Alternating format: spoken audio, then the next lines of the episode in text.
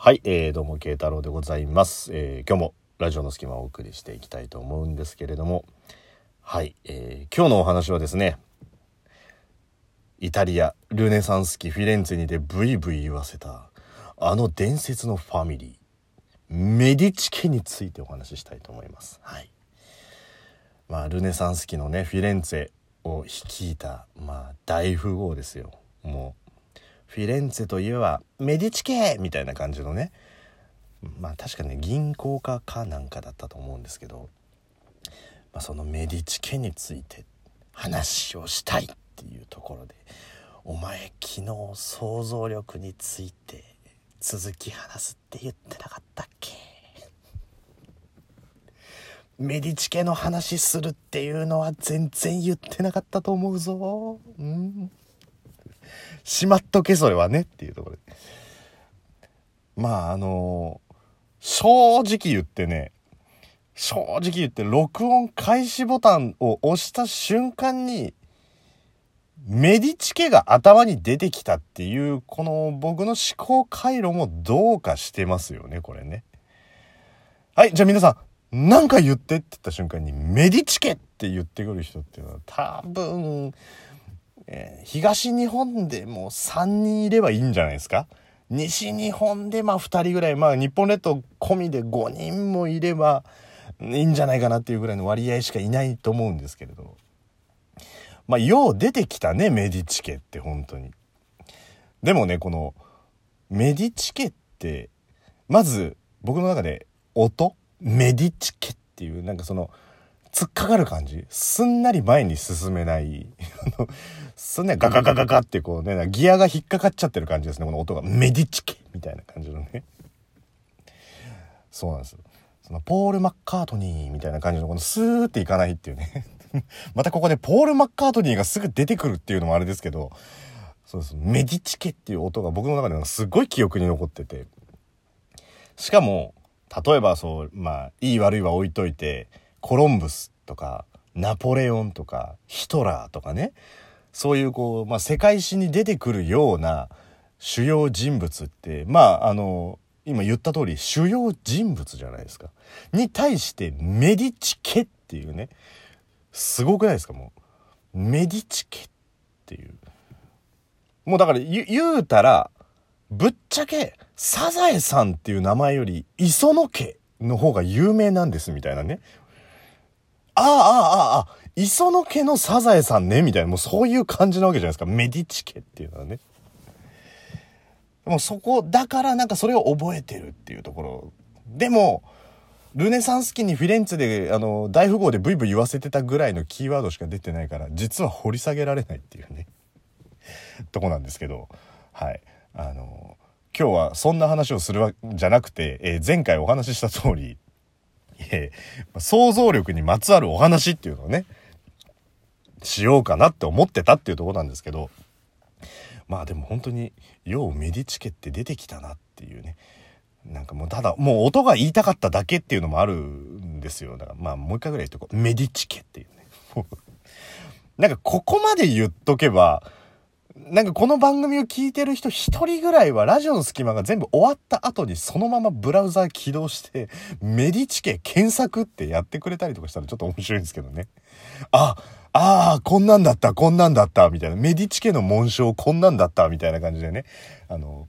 昔世界史で勉強した記憶が蘇る人と、え勉強してなかったからメディチ家ってなんだよ、みたいな感じでね。あの、調べていただいたりとかしたらまたそれはそれで面白いのかなと思うんですけど。何の役にも立たないけどまあでもなんか勉強しとくとこういうところで出たりするんだねみたいな。プラスに働いてるかどうかは別ですけど。はい。えー、まあそんな感じでもうすごくない？メディチ家でほぼ5分喋ったわもう。はい。まあ、というとこで、えー昨日はその想像をするっていうことについてお話をしまして、まあ、ラジオのパーソナリティだったりとかね、ことラジオトーカーの方について聞いてる人っていうのはこう、いろんな想像して、まあ、想像した上でいろいろ判断するよねっていうところでね、はい。あの、僕が公開録音したところできっとみんなさーっていなくなっちゃうんだろうなっていうところでね。はい。な感じなんですけど、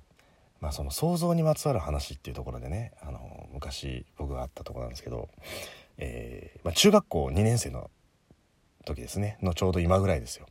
中学校3年に上がる感じの時に。僕がねえっ、と確かね2組だったのかな？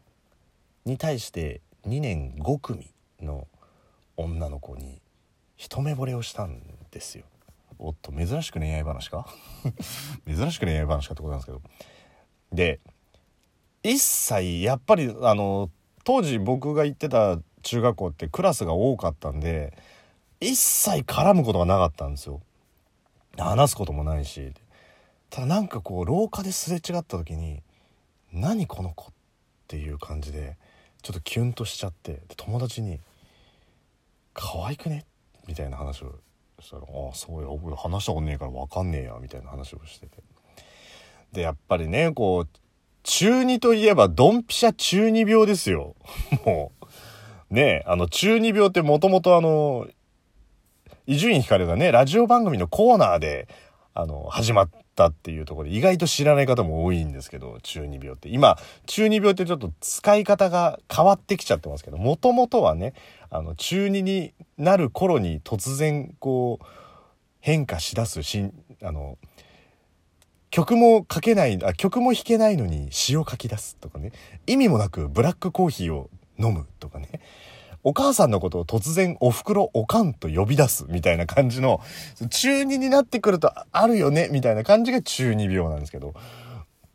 まあそれがねあの後にこうなんかインターネットスラングみたいな感じになってきちゃったんですけど。まあ、まあ、本当に中二の頃の中二病ですよ。も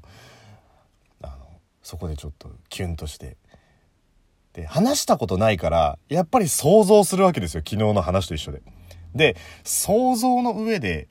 この子はきっとこうに違いないっていうのがどんどん膨らんでくるわけですよ。で唯一のキーワードは吹奏楽に入っていてでその吹奏楽に入っている同じパートの女の子とは僕ちょっと話をしてたんですよ。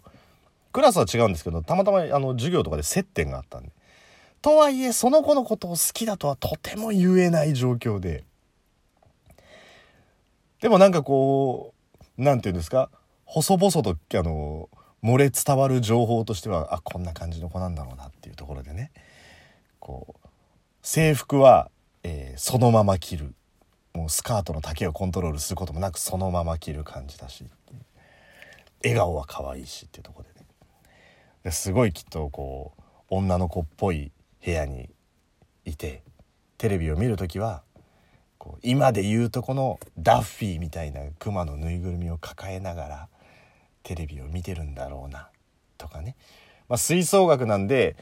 まあ他の他の学校の吹奏楽の演奏会の曲とか聴きながら勉強してるんだろうなみたいな感じとかね。きっと私服はこういう感じなんだろうなみたいな。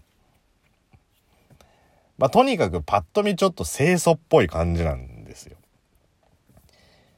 で、喋ったこともないし、声も聞いたことないぐらいなんですよ。やっぱもう離れて。で、声はきっとこういう感じで、こういう話をするんだろうな、みたいなね。まあ、もうゆるふわ女子を想像してたわけです。で、まあ、それをもう想像膨らみに膨らんじゃってもうどうしようもないもう悶々としてきたところで中学2年のこの中学3年に上がるこのタイミングです。もう中学3年になっても同じクラスにならないということは分かっていたので、もういい、俺ね、告白するっつって、勢いで、その、友達に、なんと屋上に呼び出してもらって、えー、春休みに入る直前に、その子にも告っちゃおうと思うって、今考えたらぶっ飛んだことやってんなと思うんですけど、で、呼んで、僕は来たわけですよ。もう心臓が口から出そうなぐらい緊張してて。で、あの、突然呼び出してごめんって言ったら、あ、大丈夫ですって。あ、大丈夫ですって言って まず、声が思いっきり低かったっていうところでね僕そこで、えってなって。で、なんか、なんかわかんないけど、そこで自己紹介始めちゃって。で、自己紹介始めて、なんだかわかんないけど、ちょっと話しましょうかとかって言って話したら、結局、その子、あの、吹奏楽に行っているおしとやかな女の子ではなくて、えー、もうね、すげえパンクな子だったの。もう、もう、レッチリとか、中2なのにレッチリとか聞いてたりとかして、でも、基本的にこう、パンク、ロックな感じで。で、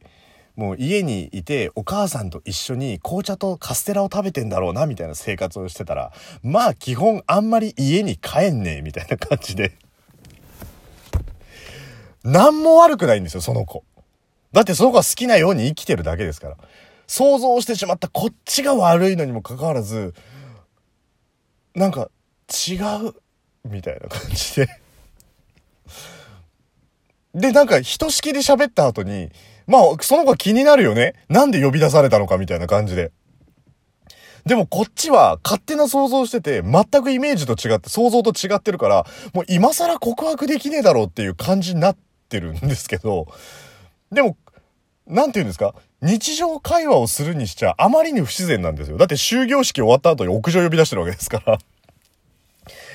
結局、なんかこう、中二の慶太郎は、もうそのまま勢いでなんかもう、やるしかないっていう感じで、えー、イメージと違った、一方的に勝手な思いを描いてた女の子に告白して、えー、それで見事に振られるっていうね。なんかね、もっとちゃんといろいろ下調べすればよかったなっていうところで、普通これからは、えー、仲良くなってから告白しようって思ったのが、皆さん、前から聞いていただいている方ならわかるかもしれませんが、1年後、中学3年の3月に、えー、過去回第30回と30回後半のあの話につながるっていうこのループのお話の、えー、想像力っていうことについてのお話でした。